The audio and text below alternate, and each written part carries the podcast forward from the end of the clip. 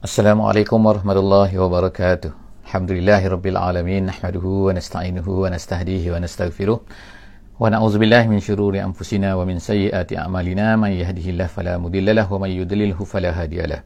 Nashhadu an la ilaha illallah wa nashhadu anna Muhammadan abduhu wa rasuluh. Allahumma salli ala sayyidina Muhammad wa ala alihi wa sahbihi ajma'in.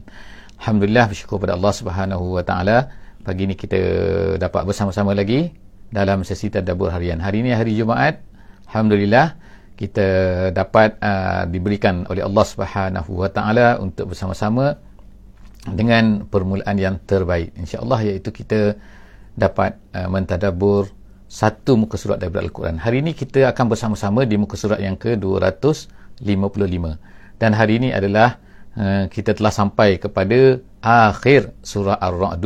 Hanya satu ayat saja. Dan kemudian kita akan masuk sebanyak lima ayat daripada surah yang baru iaitu surah Ibrahim. Jadi uh, insya-Allah uh, seperti biasa insya-Allah saya akan bacakan uh, sedikit daripada satu ayat daripada muka surat 255 pada pagi ini dan kemudian seterusnya insya-Allah kita akan uh, lihat juga uh, masuk kepada surah Ibrahim dan kita akan tengok insya-Allah uh, apakah yang akan uh, diceritakan oleh Allah Subhanahu taala kepada kita. Kita akan lihat sebelum daripada masuk dengan detail surah Ibrahim kita akan tengok dulu apakah dia tema utama daripada surah Ibrahim. Jom insya-Allah bersama-sama uh, kalau siapa yang mempunyai kelapangan kemudahan untuk membuka mushaf insya-Allah bersama-sama dengan kita pada hari ini. A'udzu billahi minasyaitonir rajim. Bismillahirrahmanirrahim. Wa yaqulu allazina kafaru lasta mursala. Qul kafa billahi shahidan baini wa bainakum.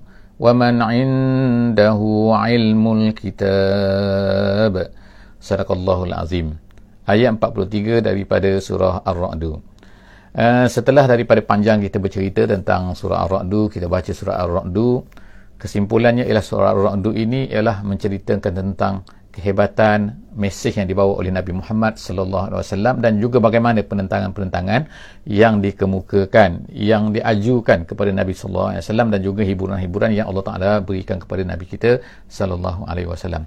Pada akhir ayat ini, pada akhir muka surah ini, minta maaf akhir surah ini, Allah Subhanahu taala mengatakan wa yaqulul ladzina kafaru. Kesimpulannya ialah orang-orang yang kafir ni iaitu orang-orang yang mendustai engkau kazzabuk akan berkata kepada kamu wahai Muhammad apa mereka kata? Lasta mursala. Itulah kesimpulan dia. Mereka nak katakan bahawa Muhammad ni orang biasa tak ada tak ada apa-apa pun tak lebih pun daripada kita lasta mursala. Kamu bukannya yang diutuskan. Itu kesimpulan daripada apa yang dikata hampir 10 tahun 11 tahun 12 tahun Nabi kita sallallahu alaihi wasallam telah berdakwah kepada mereka ni itu yang kata mereka. Mereka menolak. Jadi Allah Subhanahu taala kata apa? Katakan wahai Muhammad beritahu kepada mereka semua kul kafa billahi syahida cukuplah bagi Allah Subhanahu wa taala itu sebagai syahid. Syahid artinya ialah uh, saksi. Iaitu kamu tak nak percaya sudah. Tapi Allah Subhanahu wa taala yang menjadi saksi bahawa aku telah menyampaikan. Aku adalah rasul. Apa yang aku cakap adalah benar. Kamu tak nak terima sudah. Jadi ini adalah merupakan juga adalah merupakan kita boleh katakan sebagai tasliyah hiburan kepada Nabi sallallahu alaihi wasallam. Bila Allah Subhanahu wa taala menjadi saksi, Allah taala mengakui bahawa dia adalah saksi kepada apa yang kamu sampaikan, kamu telah menyampaikan, kamu adalah rasul daripada Allah Subhanahu wa taala. Mereka tak terima sudah. Apa nilai mereka? Mereka hanyalah manusia-manusia biasa yang akan mati selepas daripada ini. Sebagaimana Nabi juga mati, mereka juga akan mati. Jadi kalau mereka tak terima Muhammad sebagai Rasul, so mereka juga akan mati. Mereka terima, mereka tak terima, mereka akan mati. Allah Subhanahu Wa Taala yang menjadi saksi di atas apa yang telah dilakukan oleh Nabi sallallahu alaihi wasallam dan juga nabi adalah merupakan nabi. Jadi itulah dia apa ni jawapan kita juga. Kalau hari ini kita mengajak manusia kepada Allah Subhanahu Wa Taala, tiba-tiba ada manusia menolak, jadi jangan sedih, jangan risau, jangan kecewa, teruskan. Kenapa? Allah Subhanahu Wa Taala adalah merupakan syahid di atas apa yang kita lakukan, menjadi saksi ke atas apa yang kita lakukan? Syahidan baini wa bainakum. Di antara aku dan juga di antara mereka ni. Allah Taala. Maknanya kalaulah uh, apa ni mereka tak kata tak percaya pun tapi Allah ada. Allah Taala tahu apa yang telah engkau lakukan wahai Muhammad. Baini wa bainakum. Wa man indahu ilmul kitab. Dan juga orang-orang yang ha, dikatakan kat sini adalah ataf iaitu menjadi saksi. Siapa? Iaitu wa man indahu dan sesiapa yang ada pada mereka itu ilmul kitab ilmul kitab maknanya iaitu yang mempunyai pengetahuan tentang Alkitab. Siapa dia? Iaitu orang-orang yang beriman daripada kalangan Kristian ataupun Yahudi yang beriman kepada Nabi Muhammad SAW akan menjadi saksi bahawa sebenarnya ini adalah Muhammad yang betul. Dalam kitab kami, dalam kitab Taurat, dalam kitab Injil memang ada bahawa disebutkan bahawa akan datang nanti seorang Nabi, seorang Rasul yang daripada begini, begini, begini. Dan kami semua menjadi saksi. Kecuali lah ada di kalangan orang-orang Yahudi dan juga Kristiani yang memang memang tak degil, memang tak nak terima dan sebagainya, maka itu adalah terpulang kepada mereka. Ha. Jadi Allah SWT dah menjadi saksi, orang yang beriman daripada Yahudi dan Kristian menjadi saksi bahawa Muhammad ni adalah benar. Jadi mereka yang tak nak terima tu, biarkanlah mereka. Alhamdulillah kita sampai kepada pengakhiran surah Ar-Ra'du dan kita akan masuk ke surah Ibrahim. Alhamdulillah uh, kita berada di juzuk yang ke-13 insya-Allah eh 13 muka surat kita 255 kita bersama-sama di surah Ibrahim. Surah Ibrahim mempunyai 52 ayat eh 52 ayat. Dia adalah juga surah yang diturunkan di Makkah Al-Mukarramah dan mempunyai masa yang hampir sama uh, dengan apa yang telah uh, apa ni kita baca daripada surah Ar-Ra'd. Jadi surah Ibrahim ini daripada namanya ialah nama Nabi Ibrahim alaihi salam. Allah Taala menamakan surah ini dengan surah Ibrahim. Allah Subhanahu dalam surah ini Allah Subhanahu wa taala secara keseluruhannya kita tengok temanya dulu eh temanya apakah uh, keseluruhannya apakah benda yang nak diceritakan oleh Allah Subhanahu wa taala ha kita kita supaya kita ada idea kan secara keseluruhan surah Ibrahim ni namanya Ibrahim Allah Subhanahu wa taala nak ceritakan menurut pandangan ulama yang saya hanya menyebutkan apa yang disebutkan oleh para ulama tafsir berkenaan dengan tema kepada surah Ibrahim. Kalau surah Ar-Ra'du, kita tengok ialah Ar-Ra'du artinya ialah uh, guruh. Guruh ni bunyi kuat dan sebagainya tetapi kadang-kadang dia memberi kebaikan, ada mempunyai di belakangnya tu. Ha, jadi maknanya kadang-kadang suatu kejahatan ini bunyinya kuat, kebatilan ini bunyinya kuat kan hebat macam menakutkan orang kan bunyi hebat. Tapi sebenarnya nothing eh, nothing. Iaitu apa? Kebatilan. Satu benda yang batil. Satu benda yang batil satu benda yang tak betul yang bercanggah dengan agama yang bercanggah dengan Islam walaupun bunyi kuat. Walaupun satu masa tu kadang-kadang dia ni hebat bunyi tapi sebenarnya tak ada nilai di sisi Allah Subhanahu Wa Taala dan tidak ada nilainya di sisi manusia. Itu adalah surah Ar-Ra'd. Surah Ibrahim ni Allah Subhanahu Wa Taala nak menceritakan temanya adalah nikmat dan juga niqmah iaitu ni'mah dan juga niqmah. Apakah dia? Bila orang tanya kita, apakah dia nikmat yang paling besar yang Allah Taala berikan kepada manusia? Ha, kalau orang tanya biasanya orang akan jawab apa? Oh, harta, kekayaan, begini, begini, kesihatan dan sebagainya. Itu adalah dikatakan nikmat yang paling besar. Biasa orang akan jawab macam tu kan. Tetapi apakah sebenarnya nikmat yang paling besar dan apakah sebenarnya nikmat yang paling besar? Kalau orang kata nikmah ni ialah maknanya ialah uh, kesengsaraan, kemiskinan, kesakitan, itu adalah nikmah, nikmah yang paling besar. Eh, apa ni bencana yang paling besar. Allah Subhanahu Wa Taala dalam surah ini, surah Ibrahim ini nak menceritakan, nak ubah persepsi kita, nak ubah paradigm kita, iaitu sebenarnya nikmat yang paling besar ialah nikmat al-iman dan juga al-Islam. Nikmat iman dan juga nikmat Islam dan niqmah niqmah iaitu bencana yang paling besar bagi manusia ni apa? Iaitu kekufuran dan juga maksiat. Jadi oleh kerana itulah maka Allah Taala ubah ni persepsi kita ni iaitu kita ni apabila kita mendapat mendapat ni'am mendapat Islam dan mendapat iman dan juga Islam sepatutnya kita kena bersyukur banyak-banyak kepada Allah Subhanahu Wa Taala. Kerana itu adalah merupakan nikmat yang terbesar Walaupun kadang-kadang kita tak dapat harta, kita hanya bersyukur kadang-kadang sujud syukur, bersyukur alhamdulillah lah kalau dapat harta, dapat nikmat. Tapi bila dapat Islam, bila kita dapat iman, kita tak merasai itu. Bila kita dapat pengajaran yang baik, kita rasa sentuhan yang baik, kita rasa macam nak buat beramal yang baik, kita tak rasa bahawa kita nak kita nak kita bersyukur pada Allah Subhanahu Wa Taala. Jadi inilah satu perkara yang Allah Taala nak ubah kita melalui surah ini. Nikmah bencana yang paling besar ialah kufur dan juga maksiat. Jadi oleh kerana itu bila kita buat maksiat, kita hendaklah merasa bahawa kita telah menghadapi bencana yang paling besar dalam hidup kita. Jadi insya-Allah sahabat-sahabat semua, insya-Allah mula-mula kita dapat bersama-sama di dalam surah Ibrahim insya-Allah. A'udzubillahi minasyaitonirrajim. Bismillahirrahmanirrahim. Allah Subhanahu wa taala memulakan surah Ibrahim ini dengan alif lam ra yang kita panggil sebagai huruf muqatta' eh. Huruf muqatta' iaitu huruf yang terpotong-potong eh. iaitu kita tak kita tak baca dengan alam ra kita tak baca dengan alam ra kita akan baca alif lam ra. Itu yang terpotong potong-potong. Baca satu-satu kan. Jadi Allah Subhanahu wa taala saja sebagaimana biasa kita sebutkan bahawa Allah taala saja yang mengetahui apakah makna kepada huruf-huruf yang terpotong-potong ini. Itu pendapat yang kuatlah di kalangan para ulama tafsir. Walaupun ada di sana pendapat-pendapat lain mengatakan bahawa uh, pendapat yang kedua kuat juga ialah dikatakan bahawa huruf-huruf ini adalah merupakan huruf-huruf yang Allah nak beritahu huruf-huruf inilah yang digunakan oleh Allah Subhanahu Wa Ta'ala dalam Al-Quran Allah Ta'ala tak gunakan uh, huruf-huruf yang lain di luar daripada bahasa Arab eh. Kalau di luar bahasa Arab ni ngaga tu semua adalah luar daripada bahasa Arab. Tapi mana ada dalam Quran? Tak ada. Allah Taala gunakan huruf-huruf inilah alifnya, lamnya, ra-nya, alif, lam, mimnya dan sebagainya.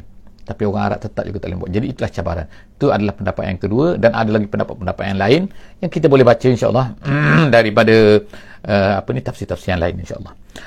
Seterusnya Allah SWT berkata kitabun anzalnahu ilaika kitabun ataupun dia kata hazal Quran Quran ini adalah merupakan kitab yang kami turunkan anzalnahu ilaika kepada kamu wahai Muhammad apa tujuan dia Allah SWT sebutkan kan litukhrija litukhrija untuk mengeluarkan manusia. Lam ni dipanggil lam di ta'lil iaitu lam reason ha, kenapa Allah Ta'ala kirimkan Quran ni? Untuk keluarkan kamu litukhrija nas daripada keluarkan manusia ni iaitu memindahkan manusia. Daripada mana ke mana? Minaz zulumat ila nur. Zulumat di sini ialah makna kegelapan. Dan dijamak kat sini dipluralkan. Kita tengok zulumat zulumat zulumat ini kan. Maknanya banyak ahli tafsir kata banyak kenapa? Kerana kekafiran. Maksud zulumat sini bukanlah kegelapan-kegelapan dia tapi maksudnya ialah kekufuran. Kekufuran itu adalah merupakan kegelapan. Jadi dia gunakan banyak. Kenapa? Kesesatan ni banyak. Kesesatan ini kesesatan ini kesesatan ini. Banyak kesesatan kemudian nak keluarkan daripada mana? Daripada semua kesesatan-kesesatan itu ilan nur kepada cahaya. Tak nak ke manusia ni daripada nak tinggal dalam gelap nak tinggal dalam kekurangan nak tinggal dalam keburukan tu tak nak kepada cahaya. Pelik kan? Ha, jadi iman itulah cahaya. Jadi cahaya tengok cahaya adalah satu saja. Kan dia kata anwar. Dia tak kata anwar. Kalau anwar ni mana plural? Jadi nur saja. Sebab apa? Islam iman hanyalah satu saja. Keburuk kesesatan tu banyak. Az-zulumat az-zulumat gitu dia kata. Kemudian biizni rabbihim. Dengan kalau baca tu biizni rabbihim dengan izin daripada Tuhan mereka tapi biizni di sini kata ulama tafsir ialah maknanya biamri. Dengan arahan daripada Tuhan mereka. Allah Ta'ala arahkan mereka ni supaya nak keluarkan mereka ni. Biizni biamri ya, dengan arahan dengan suruhan daripada Tuhan mereka. Allah Ta'ala nak suruh keluar daripada kesesatan tu. Kenapa tak nak berada juga dalam kesesatan tu? Ila siratil azizil hamid. Jadi ila siratil azizil hamid inilah maknanya ialah dia ambil daripada sini. Ila ila ila nur ila nur sini ialah ila siratil iaitu cahaya ni ialah merupakan jalan aziz jalan al-aziz Tuhan yang aziz dan juga Tuhan al-hamid yang bersifat dengan aziz yang maha perkasa. Dia maha perkasa. Kenapa kita tak nak pergi bersama-sama dengan Allah Subhanahu wa taala? Kenapa nak cari juga jalan-jalan yang lain? Ayat yang kedua Allah Subhanahu taala sebut sini Allah Ta'ala kata Allahi. Baca bagi bawah ya. Allahi. Kenapa? kerana yang di atas iaitu apa ni? Ha, sini kan biizni rabbihim dengan dengan suruhan daripada Allah SWT iaitu Allah yang mana? Allazi. Sedangkan dia ni. Jadi dia ni memiliki dia ni mengetahui dia memiliki kamu. Jadi dia kata lahu Allahi allazi lahu. Lahu ni maknanya mulkan wa khalqan wa abidan kata dalam tafsir. Tiga perkara tiga perkara. Iaitu bila bila disebut Allah ni lahu lillah milik Allah maksudnya apa? Allah mencipta. Kerana itulah dia memiliki Allah lah yang memiliki mulkan. Allah lah yang menguasai. Kemudian Allah lah yang sepatutnya kamu menjadi hamba kepada dia. Jadi sebab itulah maksud Allah allazi lahu lahu lahu tu maknanya untuknya miliknya maknanya milik Allah. Kamu ni semua milik Allah. Kenapa kamu tak nak keluar? Bila Allah Taala nak bawa kamu ni nak pindahkan kamu nak ajak ni kirimkan rasul supaya kamu ni ikut rasul tu. Supaya kamu ni keluar daripada ke, ke, ke, kegelapan tu kepada iman tapi kamu tak nak juga. Tengok Allah Taala kata Allahillazi lahu ma fis samawati wa ma fil ardi. Dia memiliki langit dia memiliki ini dia memiliki langit bumi semua sekali.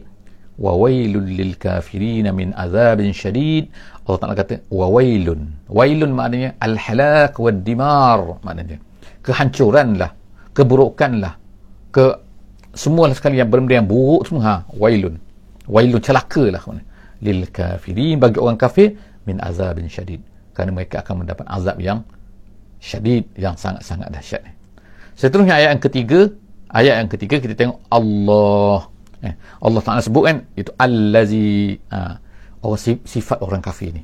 Apa sifat orang kafir ni? Allah Ta'ala sebut sini allazina yastahibbuna alhayata dunya. Mereka ni orang-orang kafir ni terus Allah Ta'ala sebut kan menceritakan. Jadi kita ni kadang-kadang kita ni walaupun kita ni beriman kan tapi kadang-kadang sifat-sifat orang kafir ni ada pada kita. Kadang-kadang sifat-sifat orang kafir ni kan wujud pada kita. Ha, maknanya kita pun terpalit sama kan. Ha, walaupun kita ni beriman Alhamdulillah. Dari segi iman Alhamdulillah. Tapi masalahnya kadang-kadang kita ni lebih melebihkan. Melebihkan apa Allah Ta'ala sebut sini? Sifat-sifat orang kafir sini iaitu allazina yastahibbuna alhayata dunia. Dia sama juga dengan munafik eh walaupun munafik ni sebenarnya munafik yang betul-betul munafik ni ialah akidahnya iaitu lain. Dia sebenarnya kufur tapi menunjuk-nunjuk. Dia ni beriman dan sebagainya. Itu itu munafik. Munafik betul-betul munafik eh. tetapi Nabi SAW dalam hadis je ada menyebutkan ayatul munafik salasah. Nabi katakan tanda munafik itu ada tiga. Jadi nak menunjukkan di sini kan bila Nabi SAW sebutkan bila Nabi kata tanda munafik itu ada tiga adakah orang yang mempunyai tiga-tiga tiga-tiga sifat ni iaitu bila bercakap dia berdusta bila dia amanah dia khianat bila dia bergaduh dia akan berpanjangan dalam pergaduhan dia. Adakah orang mempunyai tiga-tiga tu? Maka orang tu munafik? Tidak. Tapi ini adalah makna sifat munafik. Sifat munafik. Jadi artinya kita bila Allah Ta'ala sebut kafir macam ni macam ni macam ni ertinya ialah kadang-kadang orang yang beriman pun ada juga kadang-kadang mempunyai sifat-sifat orang-orang yang kafir ni. Walaupun dia tidak kafir kita tak boleh dikata kafir kan seseorang tu tak boleh kita ni suka-suka tuduh orang kafir kafir kafir tak boleh. Itu sangat-sangat bahaya kita tuduh orang kafir kan. Kerana kafir ni dia mungkin kena ada bukti yang jelas mestilah confirm betul-betul. Tapi sifat-sifat kekufuran ini dia akan boleh jadi. Boleh jadi pada kita juga orang-orang yang beriman. Jadi Allah SWT sebutkan kat sini di antara sifat-sifat kekufuran itu ialah apa? Iaitu allazina yastahibbuna alhayatad dunya. Yastahibbuna dalam bahasanya kita kata iaitu yang lebih mengasihi. Dalam tafsir kata yakhtaruna iaitu mereka yang yang memilih. Ha, memilih kehidupan ad-dunya alal akhirah. Ke atas akhirat. Maknanya melebihkan dunia ni kepada daripada akhirat. Memilih dunia daripada bila ada dua dunia akhirat dia pilih dunia. Memanglah kalau tanya soalan memanglah tak ada orang kata saya akan pilih pilih dunia tetapi dalam kehidupannya dalam kehidupannya dia antara semayang tak apa tak semayang. Sebab apa? Nanti habis masa bisnes. Tak apa tak tutup aurat. Kenapa kan? Nanti uh, nak kerja macam mana dan sebagainya. Tengok kan antara dunia dan akhirat dunia akhirat. Dalam hidup kita ni kita lebih suka memilihkan. Yang di pahala yang ni tak ada pahala pun tak apalah. Yang penting tengok kan cara kita fikir kan. Jadi Allah SWT mengajar kita mengubah mindset kita sebelum kita katakan nikmat ni kalau kita kata sebab apa tema surah Ibrahim apa? Nikmat kan? Masalah nikmat kan? Nikmat mana yang paling besar? Nikmat al-iman dan juga al-islam. Bala mana yang paling besar? Iaitu balanya ialah maksiat dan juga kekufuran. Itu Allah Ta'ala starting dia Allah Ta'ala sebutkan. Dunia akhirat dunia akhirat kan? Jadi yang iman al-islam ni dia tak ada. Atas dunia ni mungkin mungkin orang tu tak dapat kan? Mungkin susah hidup atas dunia. Tapi di akhirat of course confirm. Tapi ni bala ni kan al-kufru ni ialah sekejap di atas dunia ni lepas ni bala selama-lamanya Ha, jadi sebab itulah Allah SWT sebut sini kan. Starting ni Allah Taala kata orang kafir ni mereka ni lah lebih memilih al-hayat dunya alal akhirah. Mereka lebih memilih dunia ke atas akhirat. Kemudian wayasud itu nombor satu. Yang kedua wayasudduna an sabilillah. Yang kedua mereka ni ni menahan manusia, menghalang manusia daripada an sabilillah. Sabil an sabil. Sabilillah tu maksudnya al-Islam. Mana? iaitu menghalang manusia daripada menuju kepada Islam sama ada menghalang manusia itu nak masuk Islam ke itu dah melampau kan? ada pun kadang-kadang iaitu menghalang manusia daripada nak dekat kepada agama tak suka tak boleh kalau orang nak dekat kepada agama dia nak suka orang ni jauh daripada agama macam-macam cara kan yang kita tengoklah pada hari ini kan jadi ingatlah kita kan kadang-kadang macam-macam lah kan dengan televisionnya dengan apa benda macam-macam kan. Ha, dengan sekarang lah kan dengan TikToknya dengan IG-nya dengan FB-nya macam-macam. Jadi manusia ni kan berusaha kan. Mereka menggunakan semua peralatan yang ada untuk eh, an sabilillah. Kalau kalau orang mempunyai kepakaran peperangan oh mereka ada kuasa mereka akan guna kuasa. Kalau mereka ni tak ada kuasa media gunakan kuasa media. Guna ekonomi guna ekonomi. Semua tu tu cara orang kafir kan makna sifat orang kafir. Yasudduna an sabilillah menghalang manusia daripada al-Islam. Kemudian waya berunaha wajah. Yang ketiga yang ketiga ya sifat orang kafir Allah sebut sini apa? Iaitu yabkhunaha wajah. Sentiasa mencari pada Islam tu benda-benda yang bengkok. Maksudnya ialah mencari apa benda yang uh, yang boleh di supaya orang orang tak nampak dengan betul Islam ni. Nak tunjukkan juga bahawa Islam ni tak betul. Cari pasal juga kan Allah SWT kata ulaika fi dolalim ba'id. Orang ni mereka ni sebenarnya adalah fi dolalim ba'id. Akan berada di dalam kesesatan yang jauh jauh jauh jauh jauh. Seterusnya Allah SWT kata wa ma arsalna mir rasulin. Jadi ayat ni sekarang kita masuk pada ayat yang keempat eh. ayat yang keempat ni menurut setengah ulama tafsir dia kata sebab nuzulnya sebab nuzulnya sebab uh, datangnya ayat ini adalah kerana orang-orang Mekah ini, mereka ni banyak, kita kata banyak songel lah kan eh, banyak songel. Mengatakan bahawa, mereka kata, eh kenapa ni, Taurat ni tak turun dalam bahasa Arab? Kenapa Injil tak turun dalam bahasa Arab? Tengok kan, mereka kata macam ni. Kenapa turun dalam bahasa bukan Arab? Ajim dipanggilkan. Kenapa turun dalam bahasa Ajim? Kenapa tak turun dalam bahasa kami? Allah Subhanahu taala pun menurunkan ayat ini. Allah Taala kata, "Wa ma arsalna mir rasulin" tidak adalah kami mengutuskan mana-mana rasul min rasulin illa bilisani qaumi. Melainkan dia akan bercakap dalam bahasa kaumnya. Ha, bilisan situ maknanya ialah lughah dengan bahasa kaumnya. Memanglah kan, kalau turunkan orang, eh, Rasul, kepada orang Cina, sebagai contoh, eh, mestilah dia kena bercakap Cina kan. Takkan nak bercakap bahasa Arab. Kalau Rasul tu diturunkan kepada Kanaan, bercakap bahasa Kanaan. Kau turun kepada orang Mesir, kena bercakap dalam bahasa Mesir. Jadi maknanya, contohlah katakan Nabi Musa AS. Dia dihantar kepada nak bercakap dengan orang Mesir kan, dengan Firaun. Nak bercakap bahasa apa? Takkan nak kena pakai translator kan. Jadi maknanya Allah Subhanahu Wa Taala akan kirimkan kita gitu. Jadi Nabi Muhammad sallallahu alaihi wasallam Allah Subhanahu Wa Taala sekarang ni utuskan dengan bahasa Arab supaya kamu ni faham. Kalau kamu kalau dalam bahasa lain, dalam bahasa Suryani ke, dalam bahasa Hebrew ke, nak bercakap kepada kamu, manalah kamu faham. Jadi sekarang tengok Allah Taala pun utuskanlah. Kamu nak minta sangat, ha, kamu nak minta. Ni dah sekarang. Muhammad datang, Quran datang dalam bahasa Arab. Bahasa kamu, jadi Allah SWT sebut situ illa bilisani qaumih untuk apa sebenarnya? Yang penting tu untuk apa? Liyubayyina lahum untuk menjelaskan kepada mereka. Kalau tak mana jelas, manalah boleh dijelaskan kalau bercakap bahasa lain? Tak boleh kan? Ha, jadi maknanya sekarang Nabi Muhammad ni bercakap dalam bahasa kamu. Dan kita tengok kan hikmah Allah SWT. Dia mengekalkan bahasa Arab ni tak berubah sejak daripada 1400 tahun dulu. Sampai sekarang bahasa macam itulah. Supaya manusia ni boleh faham Al-Quran supaya manusia ni kalau dia belajar bahasa Arab dia akan boleh faham Quran betul-betul ha? jadi kalau dia nak lah kan kalau dia tak nak tu boleh buat bisnes lah. Bahasa Arab buat bisnes lah itu lain pula kan. Ha, dia pandai bisnes tapi Quran tak faham. Jadi Allah subhanahu wa ta'ala tengok kekalkan bahasa Arab Quran dalam bahasa Arab untuk supaya manusia ni boleh faham. Sampailah hari kiamat. insyaAllah kan. Inna nahnu nazzalna inna nahnu nazzalna dhikra wa inna lahu lahafizun. Kami turunkan Quran kami akan jaga dia jaga ertinya jaga bahasa Quran jaga Quran tu sendiri daripada hilang dan sebagainya. Okey seterusnya ialah Allah SWT kata jadi liyubayyin lahum fayudillullahu man yasha wa yahdi man yasha. Nanti orang yang nak sesat tu dia akan sesat lah orang yang dapat petunjuk dia petunjuk lah maknanya kalau nak dia akan dapat lah tapi kalau dia tak nak tak dapat lah jadi sekarang ni Allah Ta'ala dah beri jelas kan. Bahasa pun jelas kan. Maknanya kalau mereka nak, mereka akan dapat. Wa ma huwal azizul hakim. Allah Ta'ala kata dia maha perkasa. Dia maha al-hakim. Seterusnya ayat yang terakhir eh. InsyaAllah kita tengok ayat yang kelima pada uh, pada pagi ni.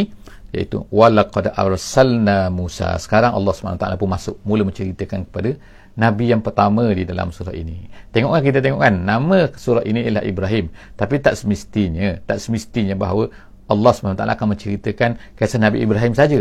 Sebab kita tengok kita katakan tema kan apa dia tema kepada surah ni?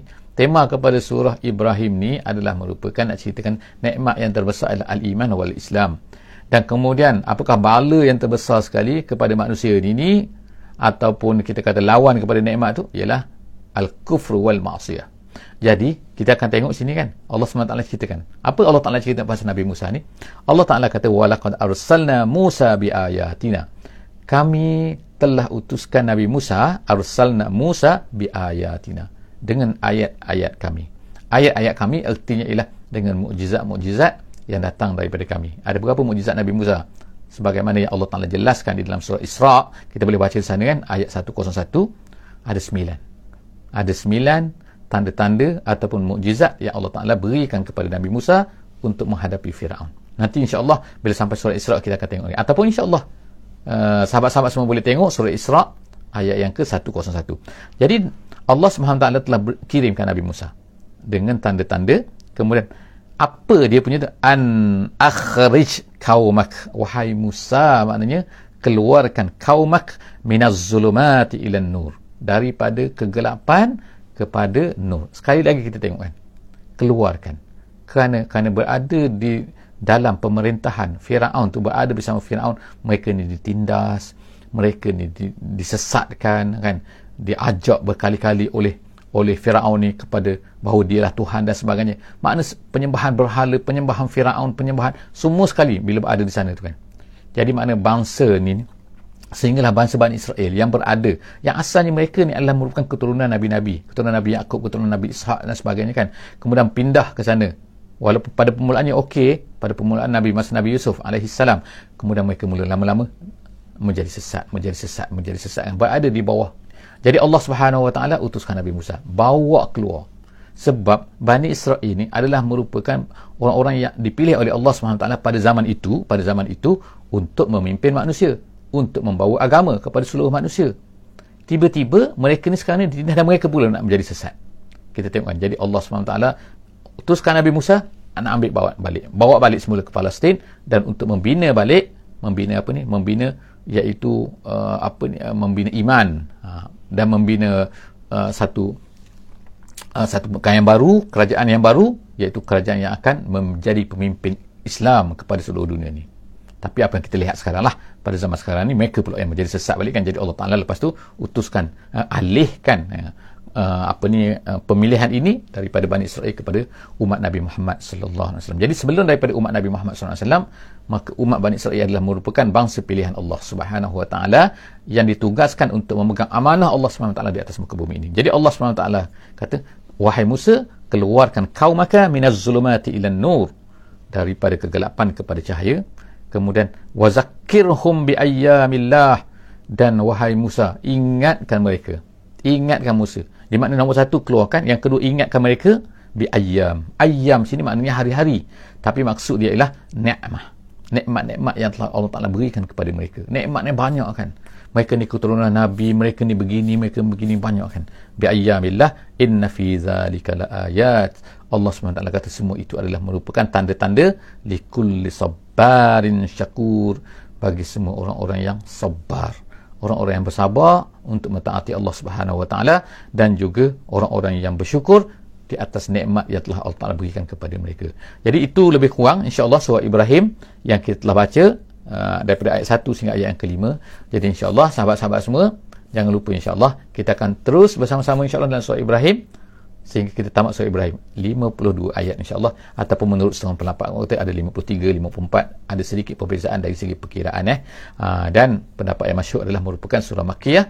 Walaupun ada beberapa ayat dikatakan apa turunnya di Madinah. Wallahu alam bisawab jadi jangan lupa insya-Allah untuk share semua untuk follow untuk subscribe untuk like insya-Allah untuk beri komen insya-Allah kan dan kita ada juga di uh, YouTube. Bagi orang sesiapa yang nak tengok kan insya-Allah kita ada di YouTube. Jadi boleh tengok di YouTube insya-Allah Uh, daripada muka surat 1 muka surat uh, 255 hari ini insyaAllah sebentar lagi kita akan hantar masuk dalam YouTube dan kita pun ada daripada muka surat 200 uh, uh, 300 minta maaf 348 sehingga akhir Al-Quran insyaAllah siapa-siapa nak tengok dalam YouTube je boleh tekan cari search kan muka surat mana insyaAllah dia akan keluar muka surat insyaAllah boleh pergi kepada YouTube Dr. K. Yusof insyaAllah search Dr. K. Yusof di YouTube insyaAllah Dr. K. Yusof Wallahu a'lam bisawab jumpa lagi insyaallah dalam sesi akan datang muka surat yang seterusnya iaitu muka surat 256 Aku qouli hadza wa astaghfirullahalazim li wa lakum. Uh, ni silap sikit sini eh. Uh, muka surat muka surat 256 ialah surah Ibrahim eh bukan surah Ar-Ra'd.